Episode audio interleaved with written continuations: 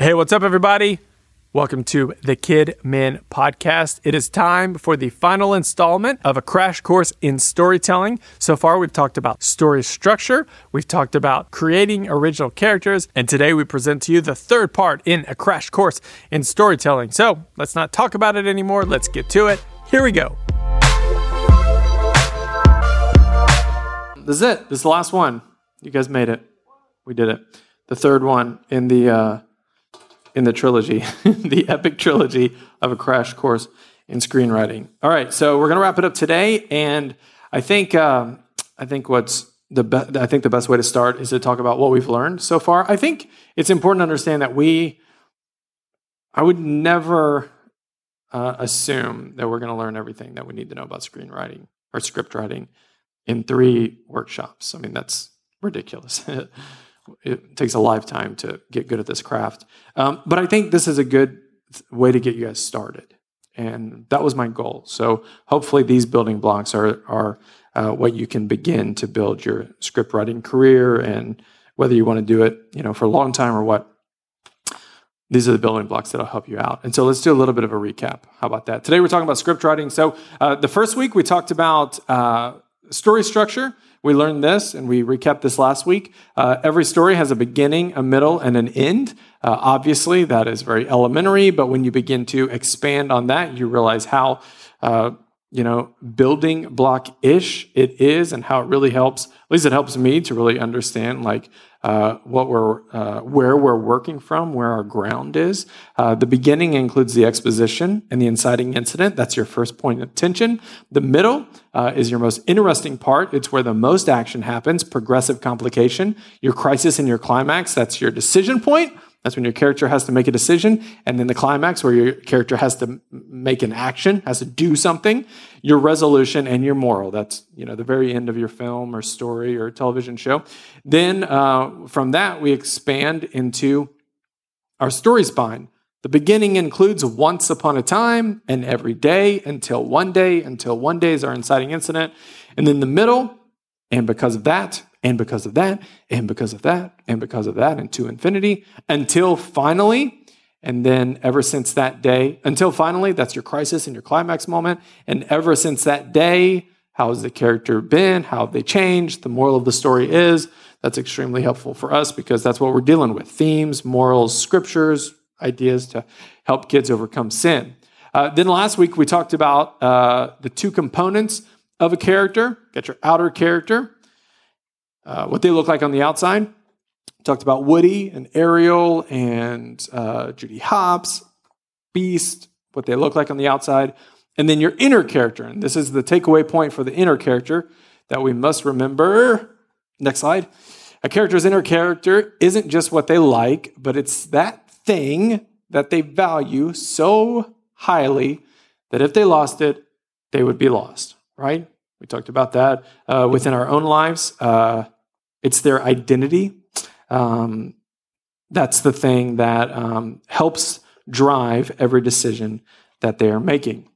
Then, to kind of wrap it all up, uh, this helps give us a framework. This quote helps give us a framework uh, to remember the building blocks of a great story. This is a quote from John Lasseter. I always believed that in order to make a really great animated film, you needed to do three things. Tell a compelling story that keeps people on the edge of their seat. Talked about that the first week. Populate that story with really memorable and appealing characters and put that compelling story and those memorable characters in a believable world. If you can do those three things really well, then the audience will be swept away and totally entertained. If it works for those films, it can work for our stories. This is what we can consistently go back to and remember. These are the things that are going to help make a great story. Believable world, that's uh, a lot of that's going to come into play with our script writing. So that's what we're talking about today. Now, here's the thing. Let's say that you've uh, been listening to everything that I've said over the last two weeks and you're like, that all sounds great on paper. I don't necessarily know if I believe it uh, for whatever reason you have. Or, or maybe you would say, that would work for stories, but Adam, what you're talking about with some of the puppetry, I, you know, I got to be honest, I don't really think that's relevant anymore. I, I, especially when it comes to puppetry, I've heard that time and time again. You know, puppetry is dead. So, you know, we're not doing it anymore. It's an old tool. It doesn't really work anymore that's fine. Um, but here's my argument this thing, this picture. This picture right here is the Hollywood Bowl. Okay. The Hollywood Bowl is obviously in Hollywood, California. It's an outdoor amphitheater. Uh, it seats, I wrote down some stats here. Uh, it was built in 1921. It has a capacity, a seating capacity of over 17,000. Uh, at one one point, if you know, you guys are pretty young, so uh, you might not know who this guy is. But at one point, the cone in the back was um, uh, it was different. It was designed by Frank Lloyd Wright, who's obviously one of the most famous um, uh, designers uh, ever in in U.S. history. Uh, it you know so many people have performed at the Hollywood Bowl. You got the Beatles. I mean, that could be enough, but you got Michael Jackson, Radiohead, uh, Madonna, Madonna, Elton John, uh, even, I mean, it's still open. Uh, you got Chance the Rapper, Kings of Leon, Whitney Houston, Radiohead. I mean, the list goes on. Okay. So you get the idea that it's just like, it's a really important venue. And I think that's really cool. But I also think maybe cooler than those guys is the, the folks who performed this weekend. And I brought you a little video. So let's play it. You know, uh, even though the Hollywood Bowl is a, it's a really big place, thanks to all of you, it's starting to feel like home. You know? A place where people and frogs and pigs and bears come together to share a, a special connection. So, uh, I'd like to do a song that was written by our friends Kenny Ascher and Paul Williams. And, uh, you know, if you know it, you can uh, sing along if you like. Okay? Here we go.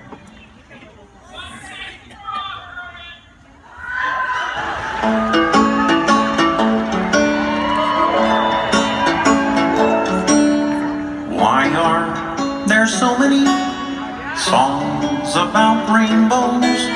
And what's on the other side? Rainbows are visions,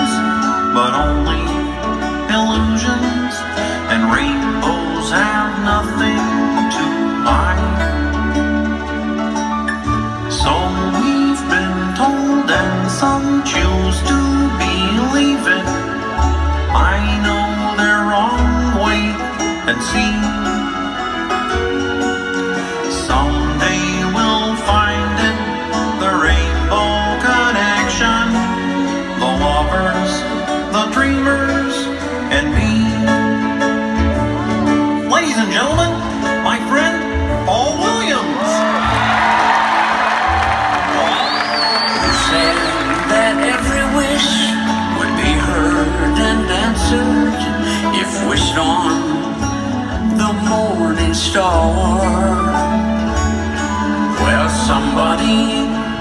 Thought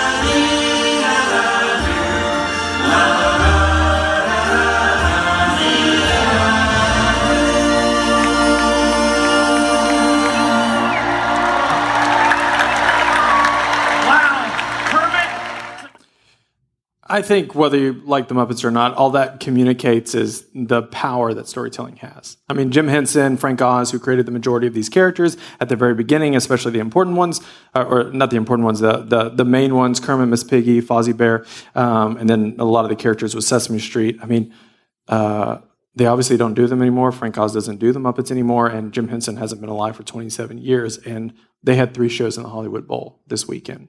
There's power in storytelling. And so it's easy to say, though, okay, great, Adam, I watched those characters, and those are icons, uh, all those characters I just mentioned. What does that have to do with me? I think what's important to understand is what we are learning when it comes to storytelling character development are the same principles that they used when they created those characters back then. It's story structure, character development, and writing. And while our stage will be smaller, I mean, potentially, who knows what God could do with the stories, with the characters that we're creating.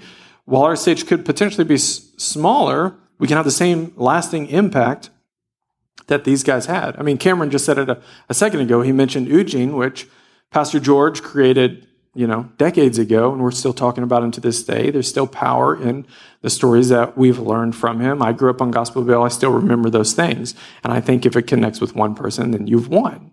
All right? So, with all that, with everything that we've learned, we have to realize that it's simply taking those tools that we've learned and using them to tell great stories and to write great scripts. So, with all that, Adam, we've done all of our previous work. How do we write a script? All right, let's talk about that. Here's the thing right out of the gate, I think it's important to look at this quote.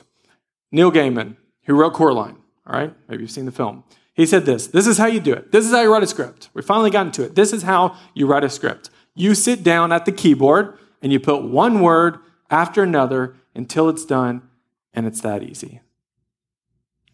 I did leave one part out, and that hard. Why is it so hard? This is why it's so hard. He goes on. Being a writer is a very peculiar, peculiar sort of a job. It's always you versus a blank sheet of paper or a blank screen, and quite often, the blank piece of paper wins. Imagine this scene. You are at work, you're in a meeting, everybody is uh, uh, talking about potentially a new sketch that you want to write or come up with. Everyone comes up kind of together. Maybe it happens organically, naturally. You kind of all come together and you, you come up with this really funny thing, and you're all laughing and you're talking about uh, what this could be like. And then I'm like, oh, this is great. All right, Cameron, you go write it. And shut the door, and everyone's laughter and energy has left, and you sit down and you're like, oh, crap. Now I have to do the hard work of actually writing this thing. All right? There's only one way you're going to lose, and that's if you do nothing. The paper wins, the screen wins when you do nothing. I get it, guys. I know what it's like. I know what it's like to be uh, at the desk during the day. I know what it's like to be at the desk at night when everybody's gone home and you're sitting there and you're looking at your computer and you're thinking, what did everybody say? And you start to write and your first line is crap and you're like, that doesn't even sound funny. What was it we were talking about? Maybe you remember what you talked about, but as you're getting into it, you're just like, this sucks. This is hard. I don't, why did we like this idea in the first place?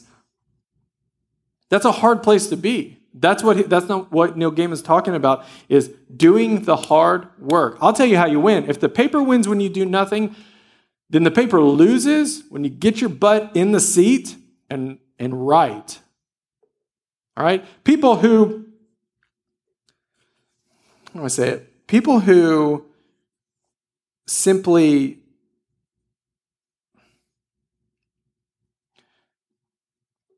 the guys that never get an idea onto the stage are the guys who have a great idea but aren't willing to do the hard work. That's what separates us as writers versus people who will never perform anything or who will never see their work performed. Um, it's simply the hard work because people think I'm going off on a tangent here, but people think that all of the hard work is in the ideas or that all the creativity is in the ideas or that people who have the ideas are, you know, uh, that they're, that, that that's the, I'm searching for the word here, that, that that's the, that's the magic is those great ideas. And I say there is no magic and uh, that, that is there's no magic in that. Anybody can have a have a great idea. Um, that's not difficult. The, the difficult part is actually hashing it out. And so that's what we're talking about here. Sitting down with your butt, distraction free. Uh, how does the paper win? The paper wins whenever you sit down to your computer and Facebook is open.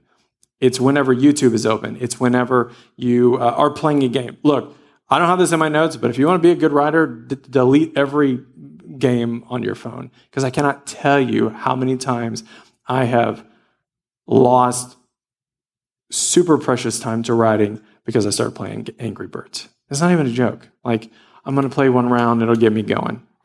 It doesn't happen, people. You'll keep playing, you'll keep playing, you'll do everything you can to not write.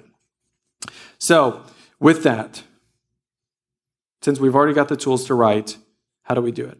The best way I can think to tell you how to write, uh, and it's funny, I was thinking, um, uh, as I was writing this, I was thinking, okay, if I, if I told someone how to write, what would I say? I would just say, well, just freaking write. I don't know. You just freaking write it. And I thought, that's a terrible answer. I can't tell anybody that. That's not going to help anybody. But I thought, you know what, though? There is a part of it that does, that does make sense. And that is the part of just sit, sit your butt down and write. But, the, but there's another part of it, too, um, explaining to you how I do it. That's the, that's the best way I can do it because I've, you know, I've read books, I've talked to people who write, I've watched loads of documentaries or whatever. All I can do is tell you how I do it. All right. So we're going to go through kind of a step by step process on how I write. And, um, you know, it worked in Kids on the Move. Hopefully it'll work in Kids on the Move. So here we go. Number one, here's how, here's what I do. I generate an idea and a premise. All right. So, uh, from the get go, uh, why you've been asked to work on, well, I'll, I'll do it like this. You, you, why you've been asked to write something, but we're going to look at, uh, if everybody can remember Pete's uh, sled from the beginning, you've got to focus on what you know. All right? So, what do you know? Well, it's different than in uh, the situation you're in is different than the entertainment world because often your script in the entertainment world will begin with uh,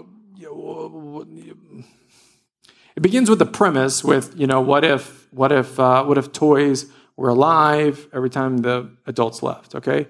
Some sort of idea like that. We're a little different because we're trying to teach something, okay? So that's important to note. So, what is something that I know? Well, when I was working on Pete's sled, one of the things that I knew was I wanted to talk to kids about stealing. I wanted to kind of hit the idea that, look, you might think you know what stealing is, but the truth is, just because no one is around the toy doesn't mean you have the right to take it.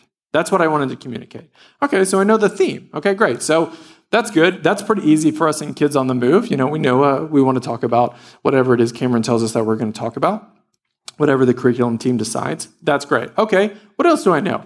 I know what characters I have available. I know what characters maybe I want to use. I knew that I wanted to use, that I've got the Pete and Penelope gang at my disposal. I knew that Pete would probably be a good time for him to shine, or I knew that I wanted to write a short with him, and I thought that stealing, that sort of thing would go really well with Pete. And so I thought I can hash that out. So, you know, maybe you know for Kids on the Move, maybe you know one of your characters is available, Watson or Bongo, something like that. When I was helping you guys work on the last round of shorts with Bongo, honestly, I was just looking for who was here that does a puppet. What, what voices do we have available? What, what characters do I know that I can write for? Um, so those are a couple of things that I know. Um, I know my character's insecurities. So I got Pete here. What's Pete's insecurity? Pete is afraid of losing out on fun. He doesn't want to miss fun. All right? It, very similar to Watson. Watson wants wants to have a lot of fun. Um, Bongo's insecurities are uh, that people wouldn't respect him or that he wouldn't be taken seriously as you know the the the um, most powerful monkey in the world. Something like that. Okay, Pete's insecurity is fun. Losing fun. All right, great. That's my starting point. I know the theme, I know the character. Here we go. So from there, what am I doing? I'm playing the what if game. And this is fun. Honestly, for me, the most fun is this moment, not as much the writing. I do love writing, but more than I love writing, I love having written. I love watching my work afterwards, I don't as much enjoy like being in the middle of it. I've heard Aaron Sorkin, my favorite writer, talk about what he loves doing, sitting down in the hotel room, writing out the dialogue, everything that's in the script. That's not my favorite part. I do enjoy it, but it's not my favorite part. My favorite part is this part, just blue skying, brainstorming. Okay, so I know my theme is uh, is um, I think I actually wrote it down that just because it, just because nobody's playing with it doesn't mean it's it's yours. Okay, that's stealing. That's my theme, and I know that I want to use Pete. Okay, so just begin to brainstorm. Might do this by myself. Might do it with somebody else. What if? I haven't thought these through by any means, but um, you know, what if uh, what if what if someone steals something from Pete? Okay, so what if what if uh, what if Pete has an invention and it's stolen? All right, I'm writing this on the board. All right, so just gonna do a little box here. So what if Pete's invention is stolen? Okay, what if um, what if Pete likes somebody else's invention and it's and he steals it, just outright steals it. Uh, okay. What if? Let's think a little bit bigger here. What? Let's see. We want to talk. I'm, I'm just thinking here. Uh, uh, Pete. uh, Okay, so I want to teach. I want to teach everybody that if you see something laying around and it's not yours, it's not cool to just grab it and take it. Okay, so let's say that Pete. Uh, oh, maybe somebody does it to Pete. Okay, so maybe okay, so maybe Pete has a, a new toy, and Little Fox, his buddy, stops by, sees it, and claims it. Okay, maybe maybe the same sort of thing happens, but we have a character on Pete and Penelope named Ralphie who is mean, mean, mean. Maybe he takes it. Okay, a couple of different things. Okay, and then obviously, what's one that we can come up with? What if Pete sees something and he takes it? All right. So what if Pete? That makes sense. What if Pete sees what's something that would be a lot of fun? A sled. He sees it and he takes it. Great. Okay. If he takes it, then I've got to come up with, well, that's wrong. I want to teach kids that that's wrong. That's wrong for Pete to take something.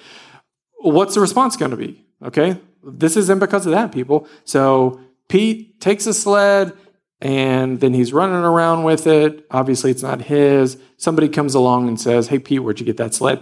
Because of that, he's got to come up with an answer. See what I'm doing here? So it's just, what if blue skying it? This is a fun part for me. It's more fun if you kind of talk it out with somebody else. I think I talked this out with my friend Gary. So um, from there, and this is really beneficial for those of you who work for or with Cameron here. Uh, from there, you've got to come up with a premise. Okay, this is your one sentence for your whole story. Your whole story, your premise is your whole story in one sentence. Okay, in the entertainment world, uh, they call this a log line. You know, I could just make up one myself. What if, uh, what if, what if there was a, you know, um, what if there was a billionaire who, you know, lived within an evil city and a wicked city and and wanted to fight injustice and did so as a masked vigilante?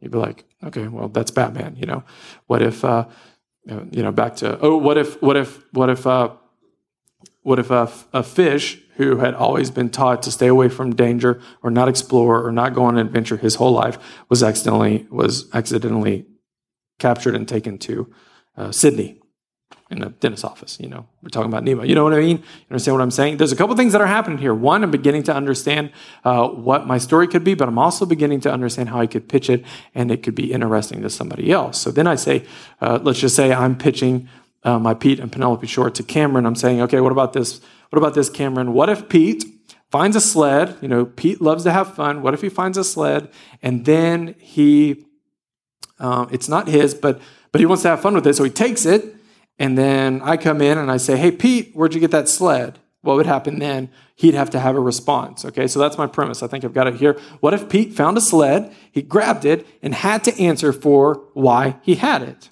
What would happen? Well, now we're now we're going now we're getting somewhere. Now we've moved from just a theme and maybe a character to kind of an idea to actually having a premise. All right. Um, what if uh, uh, Wyatt had his script that they shot last night. What if, um, what if uh, Watson uh, was not supposed to go into old man? What's the guy's name?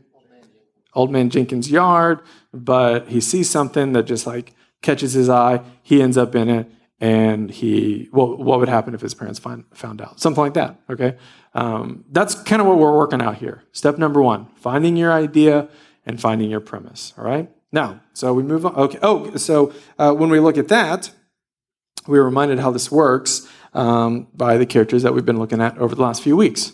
And I'm pretty excited to talk about this this week because I have been, I, I was listening to myself or thinking back to what I talked about last week, and I thought, man, some of this I, I don't know if I totally agree with. And uh, I realized I don't, and I'll tell you why here in a second. Okay, so premises to, to prove that this works. You got Woody. What if a top toy? What if what if he was top toy, and another toy showed up? What would happen to Woody? Um, Ariel. What if she had an opportunity? What if she loved the the other world? Wanted to be a part of their world and had an opportunity to become part of their world. Um, Beast, what if um, love, true love, was the only thing that broke the curse and a girl came into the castle? And then Judy Hopps, what if she had to work with the kind of person that she has a prejudice against? we'll talk a little bit more about that later, but that's what happens with her and um, Nick Wilde. All right? Out of that, I'm going to go on a tiny bit of a tangent, and this is going to really help you.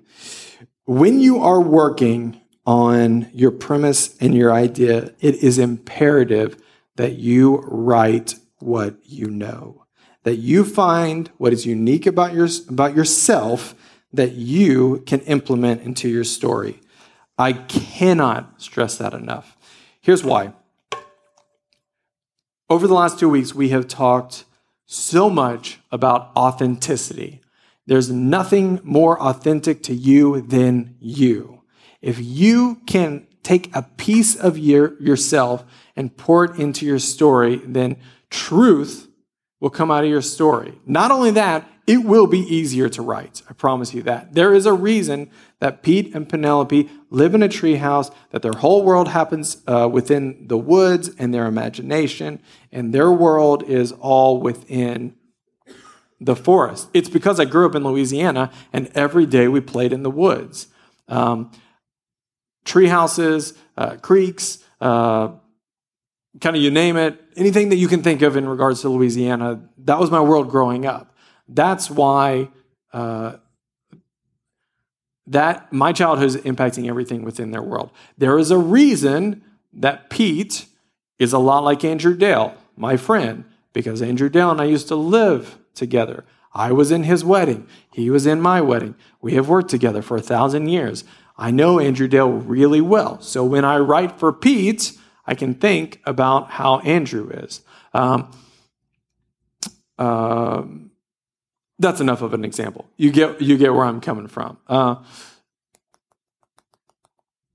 I think when you try to, and this might be difficult for you guys writing for some of the characters that you didn't create, could be, might not be, but I think when you try to write outside of what's real to you, um, you begin to write dialogue and scenes that you think other people will like, and because you don't care about them that much, there's going to be a disconnect there, and it's going to be harder for you to pull out the truth, and thus it's going to be harder for people to enjoy them. All right. I think that there's a reason that Toy Story is so good because it's Pixar's original film. They came up with those ideas together. If you watch any documentaries, you can see how much they love toys. It reminds them of their childhood. Uh, a, a, lot of the toys are directly from those guys' childhood. There's a reason that Cars does so well. John Lasseter loves Cars.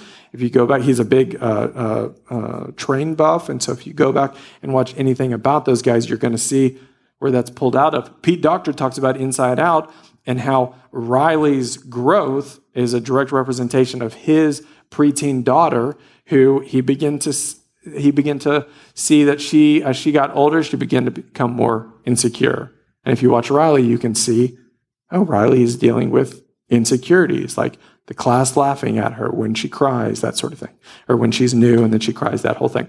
So I can't stress that enough. Writing what you know. Uh, if you are in a situation, I'll just say, if you're in a situation where you're writing something that you really that isn't really authentic to you, then you're either going to have to make the decision to push forward for the good of the job, or you're going to have to come up with another way to make it authentic to you, or suggest a character that might that you might have a little bit of an easier time writing for. Does that make sense? Okay, moving on.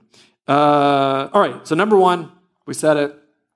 Play the why game idea and premise. Number two, I lay out my story structure. I've made a decision that I'm going to use Pete. I've made a decision, uh, we obviously know what the theme is. I've made a decision on what our premise is. It's on the story structure. I don't have to talk about this long. We did a whole workshop on story structure. The reason I bring it up is because it's a must. If we say that an actor's Bible is the script, then we have to say that a writer's Bible is the story structure. It's imperative. If you don't sit down and write out a story structure or an outline before you begin writing, you're going to lose your true north. It's easy to sit down and begin to write and just and, and have a great time writing and just find yourself moving forward. And then when you're done, realize that you're really far off the target, whether it be uh, an emotional connection or the theme or just, you know, the story has gone in a direction that you never intended in the first place if you don't write that story structure down, you're not going to be able to go back to it and look and see where you wanted to end in the first place. If you do, it's going to help keep you uh, going the right way, going the way that you made a decision in the first place. It doesn't mean that you can't be writing and go back and say, you know what, I think would be better for the story structure or the or the uh, the story spine is to go this way. You can do that. I do that all the time. It happens regularly, but you got to have a starting point. I think that's imperative. That way you can go back to it. It also, additionally, will help you guys just in regards to as you're learning to write, working with um, your supervisors and saying, hey, this is my premise. Okay, write me a story structure, write me a story spine. Great. Here's the story spine. Okay, awesome. Move on from there. You guys are, you know, you don't have all the time in the world, so you guys are charting along together all along the way. With that, though, the addition that we can make uh, that we didn't specifically talk about in the first workshop is expanding on your story structure. So you're using your story spine, but uh, this is going to be a good time. We're actually getting into the writing now, so this is a good time where we can expound on it. How can we expound on it? By moving to number three, working on tension and character arc. This is something new, guys, so this is going to be really fun to talk about. Hey, man. Uh, number three, okay, so Obviously, we've talked a lot about progressive complications. Well, we started with tension. We started talking about the inciting incident. Now we're talking about uh, progressive complications coming in after that. Those are the biggest points of tension that we're going to have within our story. So you've come up with a premise for your script. You have uh, written out a story spine or an outline. Now it's time to expound, expand on your outline, your story spine. And the way you do that is by introducing tension, and a character arc. The easiest way, the most significant way that you're going to introduce tension is by taking away your character's idol. We've talked about this. What's their identity? What's driving their decisions? Your job is to put your character in a situation that threatens to take away that which they value the most. Whatever their identity is in, snatch it from them. Let's go to the next one. Take away their idol, and their vulnerability is exposed. All right? So, okay, so let's take a moment to stop and think. All right, at its bare bones, the script that I'm writing is bringing a character in, identifying the thing that they value the most, and then taking it away. Pete, what's he value the most? Fun. He doesn't want to miss out on fun. So he takes this sled what I introduced to that sketch potentially takes that fun away. Where did you get that? Uh, he's got to have an answer. It's not his. If I catch him or call him out, potentially he's going to have to send that away. That, that makes him vulnerable. So we look at, um, well, before we get to that, let, let's talk about this. Why is vulnerability important? because the best way to connect with characters is through their vulnerability. Uh, Matthew Luhn said that. He's the guy I told you about. He's a Pixar vet, t- there for 20 years. The list goes on and on of Pixar films that he's worked on as a story supervisor. Uh, Toy Story is included, uh, although I think he worked as an animator on Toy Story. So, the best way to connect with our characters is through their vulnerability. When we snatch that thing away from them, their idol, their identity, then suddenly they're vulnerable. So, let's look at the characters that we've looked at over the last few weeks. We've talked about this. Woody. What is the thing we take away from him? His position. Beast. What is the thing that we take away from him? Control. We talked about that before. I would say, and I, I, I, was telling you guys at the beginning that even this has been a learning experience for me, and I think this is important. This is important to say as well. Regularly, this happens as I am studying story, watching movies, kind of dissecting them in my brain, trying to figure out what's the what's the what's the what's the tension here. What is this character after? I find myself learning new things about the characters all the time. Uh, finding that I, uh, uh, what's the way to say it? That that what I thought about a character before, maybe I was wrong about it. Um, whereas before, uh, I was telling you last week that at one point I thought, you know what? I think the beast's idol is. I think it's, I think it's uh, anger. But then I thought, no, that's not really. It's not. It can be anger. It's got to be more than that. And so I said, you know what? I think it's control. I think it might be more than control. I think deeper. I think it's deeper than control. I think what it is, which maybe is everyone, I think it's him. I think he's his idol. Because if you look at the beginning of Beauty and Beast, you find a, a, an incredibly selfish individual and uh, someone who uh, less fortunate than him comes to him, needs something. He's so into himself, he's not interested in helping them out. And out of that, he is cursed. All right? So perhaps even throughout the movie, uh, whenever Belle won't do what he says or have supper with him or whatever the thing is he's requesting she's not a part of. Maybe he feels so disrespected that's where the anger comes out of, or that's where the, the, the, the anger towards the loss of control comes out of. You don't understand what I mean?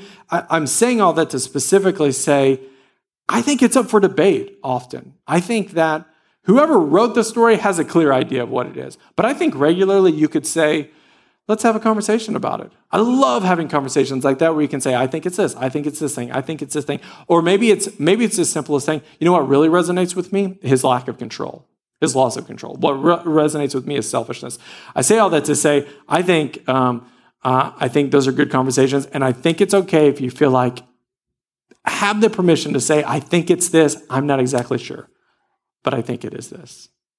It's just a little bit knowing that helps me because I thought regularly, man, if I can't get it the first time, I don't know what I'm doing, or I don't understand story, or maybe or uh, other guys uh, are, are smarter than me when it comes to this sort of thing. Um, but I don't think that's the case. Judy Hopps here. Um, I, have been reading a lot about Zootopia recently. I told you guys that what she's after is significance. I think that's true. I do think she's after significance, but I think one of the things that she deals with is a prejudice against people who aren't like her. When you look at Judy Hopps' story, you see her being someone who is made fun of. Other people had a prejudice against her, but she's like, I'm a bunny. I can be a cop, even though you say I can't. And then what does she do? She holds a prejudice, a prejudice against um, Nick because why? It's the other way around because he's a fox and he's a predator and he could be no good. And then what happens? What if what if a bunny had to be in a situation where she worked with a fox? You know, that's the premise of their film right there. Um, sorry, I lost my place a little bit because I got off talking about uh, the beast. Where are we? We are talking about uh, their vulnerability is exposed. The best way to connect with characters is through their vulnerability, and the best way to connect with uh, I'm leaving Ariel till last. The best way to connect with Ariel is she um, she becomes vulnerable when she when she loses all the stuff that means so much to her. Uh, you remember you got to think back to when you're a kid and watched the Little Mermaid the last time, but basically King Triton finds out that she's got all this stuff from the other world and he destroys it. She becomes very vulnerable in that moment to the point that she's willing to give up her voice to be part of their world. I keep saying part of their world on accident, eh, but it's a super, super crazy pun. Let's look at Pete. So, Pete, what does he do? It's smaller, it's a smaller deal. It's not an animated film, and, these are, and it's for preschoolers. But how does he become vulnerable? He becomes vulnerable by lying. So he doesn't want to lose his fun. And when I say, Where did you get that? His fun is at stake. Uh, so I make up a story. Now, in intentionally, in the short, I don't make a big deal out of lying. But it could have, could have been a big thing, could have made that the theme. Instead, I tried to make it sound like he was kind of joking and it wasn't that big a deal because I wanted to get to the main theme. All right, so that's it. All that communicates to us is that taking away our character's idol um, exposes their vulnerability. Now, something we haven't talked about character arc, and this is huge. All right, this is a huge part of your script. What even is a character arc? Here it is, right here. The transformation or the inner journey of a character over the course of a story. Leave it here right now. I want to talk about it one more time. Character arc. Your character has to have, have an arc from the beginning of the story to the end of the story. If they don't, your story is going to suck. I'll tell you why in a second. I'm going to say this one more time. The character arc, the transformation or the inner journey, everything is inside of a character over the course of your story. Next slide. The character begins as one sort of person, and by the end of the story, has transformed into a different sort of person. They have transformed into a different sort of person in response to their experience.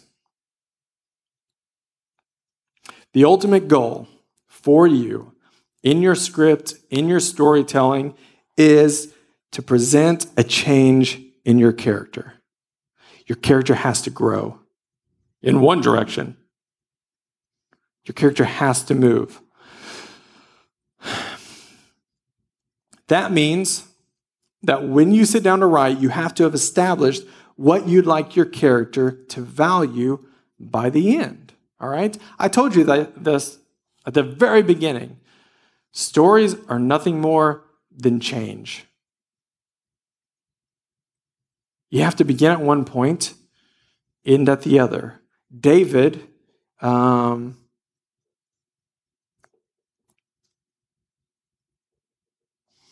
In the story of David and Goliath, I'll talk about that here in a second. Let's look at these guys. Let's look at the character arc that they all have. Woody, super simple. He goes from thinking there's not enough room for everybody to thinking and knowing there's enough room for both of us. We'll talk about this one in a minute. Beast goes from it's all about me to it's all about us. Judy goes from, it's really similar, I guess you could say. She goes from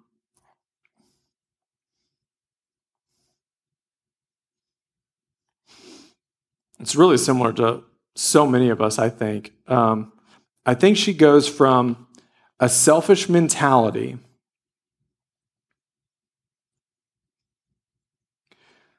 where it's her way or the highway, or that things need to be done a certain way, to saying that there is that there is room for all of us. I think you would probably say she goes to a situation of total acceptance, which is what I think is dangerous about that film, depending on the way that you're using it. But okay, this is a better way to say it. She goes from a prejudice mentality to an, accept, an accepting mentality, right? A prejudice, a prejudice against Nick to an acceptance of someone who is different. You can kind of see where that's headed there. Ariel. I was thinking about this. What is Ariel's growth? I thought so I read I read up on it, reminding myself of the story of the little mermaid. At the very beginning, she wants something to be part of their world. She wants the human world. She gathers all these items because they make her feel closer to the human world. Then she loses those things, and then she uh, puts herself out there and loses her voice so that she can be part of the human world. And then after that, uh, you know, she's not married. She's not getting married to Eric. And then Ursula is because Ursula's tricking her and turns Ursula turns herself into a you know a, a girl who has Ariel's voice. Then at the end, Ursula's found out, And then King Triton comes out, and he's and so so uh, Ariel is going to Ariel didn't do what she was supposed to do, so she becomes one of those little crazy little tiny people. She loses her soul, and Triton says, "You can have my soul." And so Ariel comes back, and then who's in charge? Ursula. And then Eric comes, and it's an incredible ending. It's an incredibly simplistic ending when you think about it. Just like he just stabs her with a boat. It's really not that great. So I was like, man, what did she learn? Like, what did Ariel really learn? I thought maybe she learned to try, go after your dreams. Well, she kind of already wanted to go after her dreams. Did she learn that just because they wanted her to be a mermaid and in that kind of world that she didn't have to be? Not really. She kind of already didn't want to, like, be in that world. Here is what I propose I propose the story is not even about Ariel at all. I don't think she has a character arc. I think King Triton has a character arc. I think that's who the film is about, even though he's not in it that much. Because think about it. What does he do? He says, Ariel, you're a mermaid. You'll, you live your life like a mermaid. And then at the end, he sacrifices himself so that she can live. And then at the very end, when Ursula is killed, what does he do? He gives her legs and lets her leave. So he gives her sacrificially. He goes from from this um, oh, what I can't think of what a good word would be, but he goes from this really like uh, he goes from this view of you have to be what you were created to be to you could be this. You know, there's got to be a better way to say that, but you get kind of get the idea. Um, that's a character arc. That's change. I don't know if I see any change in Ariel. Honestly, the more I think about it, the more I think that she's really selfish and kind of a brat. Um, and she's a you know a teenager, so maybe that's the case. Guess follow? You understand what I'm saying? That's that's what we're looking for in a character arc. The ultimate goal is to present a change in your character. Establish what you'd so yeah, so establish what you'd like your character to value at the end. I think Woody values loyalty, you know, loyalty to Buzz, loyalty to Andy. There's room for all of us. I think that's really cool. So, all right, so we've talked about the story structure, identifying your tension in your character arc. Um, I think we all understand what a character arc is. And now we move on to number four, which is really, really important. Freaking write. Sit your butt in the chair and start writing. Take all the tools that you've been given, shut your door, put on your headphones, go to your car, whatever it takes, write. Here's the deal Reg- regarding writing, your greatest nemesis is procrastination. I talked about this before.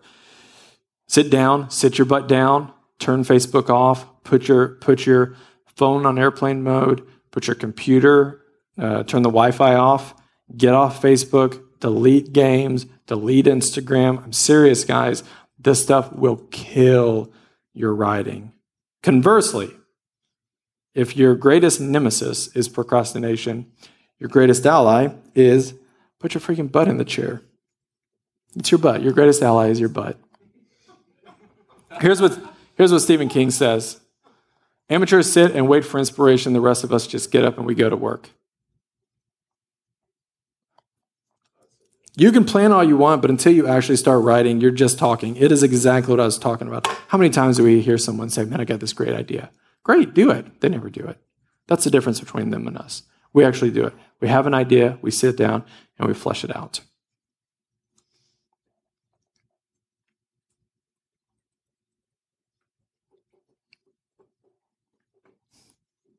After I write, I do this. Number five, I rewrite, and I do it on repeat. All right, so you got to think about it like this your first draft, get it out as fast as you can. Why? Because it sucks. That's what it is, guys. Your first draft is crap. My first draft is crap. Our first draft is always crap. There's good things about it, usually, but for the most part, we want to get it on paper completely as quickly as we can so that we can start rewriting it, so we can start working on it. What do I do from that point? Second draft, I tighten. Third draft, I tighten. Here's the deal this is the best thing that I ever learned about writing, and it's not even by a real person. Don't use seven words when four will do. Who's that by? A fictional character named Rusty Ryan, played by Brad Pitt on Ocean's Eleven. If you remember Ocean's Eleven, they're talking about uh, he's given he's given Matt Damon this tip about how to I don't know how to how to con a dude, and he just says don't use seven words when four will do. Uh, it's beautiful. It's kind of like this. You guys are gonna love this one. Stephen King says when your story is ready for a rewrite, which is after you do your first draft, cut it to the bone. Get rid of every ounce of ex- excess fat. This is going to hurt. Revising a story down to the bare essentials is always a little like murdering children, but it must be done. Which is um, really weird. Murdering children must not be done, but rewriting must be done. I almost didn't put that in there, but I thought you guys would like it. It's funnier because it's by Stephen King. It's also funnier. Yeah, it's by Stephen King. Um, it must be done. Here's the example. I, I, I, was thinking about this, like, what does it really look like to rewrite? All right, I can tell you guys rewrite all day long, but an example would help you more. Okay, so let's go to this one. All right, you guys can't see this as well, but I can. I'll just read it to you. All right, this over here is a very small part of Pete's Short. This is where it started originally. All right, everything yellow is what I cut out by the final draft. All right, I'm going to read you this uh, the original draft. This is the part where oh, this is the part where he gets to the mountain and the snowman is, uh, drops him. So Pete says, then he gets to the edge of the mountain and he's running with me in his hand. But then he tripped and the snow monster fell and he loses me and accidentally throws me over the cliff, to- cliff toward the ground. I'm falling through the air and I'm like, oh no, what am I going to do? And then, and, and then a giant snowbird flew down with his big claws. He grabbed me with his beak. But he wasn't eating me, he was rescuing me. And he sat me down right next to the sled, and the bird said, Ride that home to safety. That's okay. It's fine. It's good. We get the point. This is what it looks like to rewrite, to sit down and cut everything out. Go back to that Stephen King quote, if you don't mind, Justice. Back to what he said, not the first part. When you're, no, no, yeah, there we go. Well, that other one's good too. Uh, yeah, there we go. When you're, when your story is ready for rewrite, cut it to the bone. Cut out everything that you don't need. Why? That's what I was talking to you about the other th- the other day. I mean, I'm talking about I have two words here. Could one word work? Would one word get the point across? Let's go back to Pete's thing. We've said all that. Here's where it ended up. And he trips and falls and he throws me off the mountain and I'm falling through the air like, ah. That's I took these one, two, three, four, five lines and, and condensed them down to two. And then out of nowhere, a giant um, snowbird comes and grabs me out of the air, grabs me with his beak, and flies me down to safety from four lines down to three. And the snowbird gives me the sled and says, Ride this home to safety. Look at these last two lines. Originally, it said, And he sat me down right next to the sled. What it ended up being was, And the snowbird gives me this sled. And let me back up here. And he sat me down right next to the sled, and the bird said, I cut all that down too, and the snowbird gives me this sled and says, the difference here that I'm trying to communicate is that it's at this point, it's all in the tiny details. Is there a way that I can take this 1, 2, 3, 4, 5, 6, 7, 8, 9, 10, 11, 12, 13, 14 words and, and condense it? I get it down to one, two, three, four, five, six, seven, eight, nine. Nine words. I go from 14 words to nine words. And it's easy to say, Adam, that's five extra words. Yeah, it's five extra words. Five extra words that apparently are not necessary, do not communicate more, and potentially lose my audience's interest. 100% of the time, if someone sends me a script and says, Would you look at this for me? 100% of the time, I, I, I respond back and say, it's too long. For some reason, we just have this propensity to just write things far too long. It takes so much more time to tighten, tighten, tighten. When we're working on scripts up on the third floor, what are we typically doing? Just tightening, tightening as much as we can. Kids on the move, kids on the move live the final script that we would use, that's the 10th or the 11th script. Look, I realize we don't always have time. The weekend, we never had time for 11 scripts. Big events, we did. Weekend, we had time for third or fourth edition of the script. Anything I can do to tighten, I'm after that. All right? Is that a good example? Does that help you understand exactly what we're trying to get? It's, it's in these little things. I mean, just look. This whole line is cut right here. And I'm like, oh no, what am I going to do? I'm just like, what I'll do is I'll just go through this and I'll be like, do I need this line? I don't think so. I think I could say I'm falling through the air and, and then a giant snowbird flew down. I'll tell you, a really good practice is if you're trying to figure out what you can lose, just delete the line, read it through, and see if you miss anything. Are there any action steps? Is there anything confusing? Did you miss anything? Or is there, did we have trouble? Did we go from point A to point C? If you didn't, if you went from point A to point B and you lost that line, get rid of it. All right, I've talked about that enough. I'm a little passionate about that. All right, so where are we? Um, all right, and then from there, here's what Stephen King says write with the door closed, rewrite with the door open. We've talked about this. Who is your brain trust? You're looking for people who are creatively honest individuals interested in not just the best idea, or interested in the best idea and not their own voice winning. I'm going to say that one more time. You're looking for, these are the people you want in your brain trust, creatively honest individuals interested in the best idea, not their own voice. They're not interested in their own voice simply winning. What did I do with, oh. Yeah.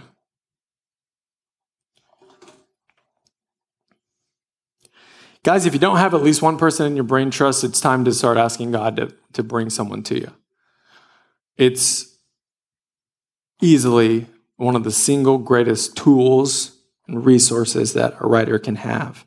That once they're rewriting, they read it to someone um, who can give them honest feedback. I would much rather read it to Andrew or Chris and have them shoot it down, which has happened. And it doesn't always feel great. I'd rather one of those guys shoot it down than all the kids and kids on the move or all the people in the main auditorium shoot it down. Uh, Wednesday night did first Wednesday shout outs. I did all my shout outs for Chris and Angie before I did them on stage. I would much rather than, and oh, here's what happened. Chris said, it's too long. I got really bored right in the middle. It's like five shout outs. I would much rather that happen there than happen in the auditorium and everybody be super bored, right? Doesn't feel great in the moment. Felt way better in the auditorium because I've done that. All right. Brain trust is imperative. Number six. So, number five was I rewrite on repeat. Number six is when I'm not writing, I'm reading and I'm watching and I'm studying. All right. If you don't have time to read, you don't have time you don't have the time or the tools to write. It's as simple as that. I've quoted him a lot, but that's a Stephen King quote. Here's the deal. When I'm there's a couple things I think about this. When I'm not writing, I am reading from my favorite authors. I'm watching my favorite shows and shows from my favorite writers. Here's what I'm not doing reading or watching anything, just anything. I made a decision a long time ago that I, if I want to be a creative individual, and if I want to be a writer, and if I want to be a good storyteller, I'm not letting bad storytelling into my soul, my mind, whatever you want to call it. Um, I don't want. This is a real example of for a season. I watched. It's a terrible show, but I watched uh, Supergirl. That show is not written well. It's not good. It's not interesting. And I'm not exactly the only reason I watched this because I like superheroes. That's it. And I just thought, oh, this is nice. It's a little bit of a different take. Like, there's not a lot of female superheroes.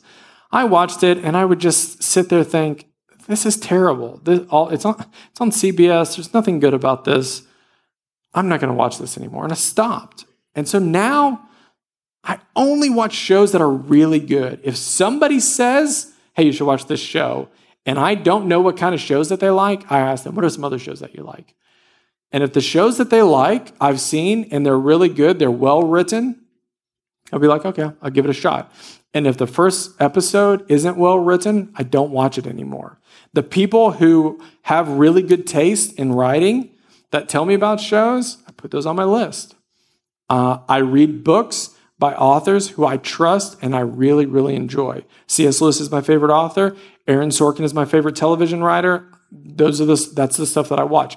Aaron Sorkin, he wrote The West Wing. I liked The West Wing. I found it a long time ago when it was on television. I looked up everything else that he had ever written and I watched it all.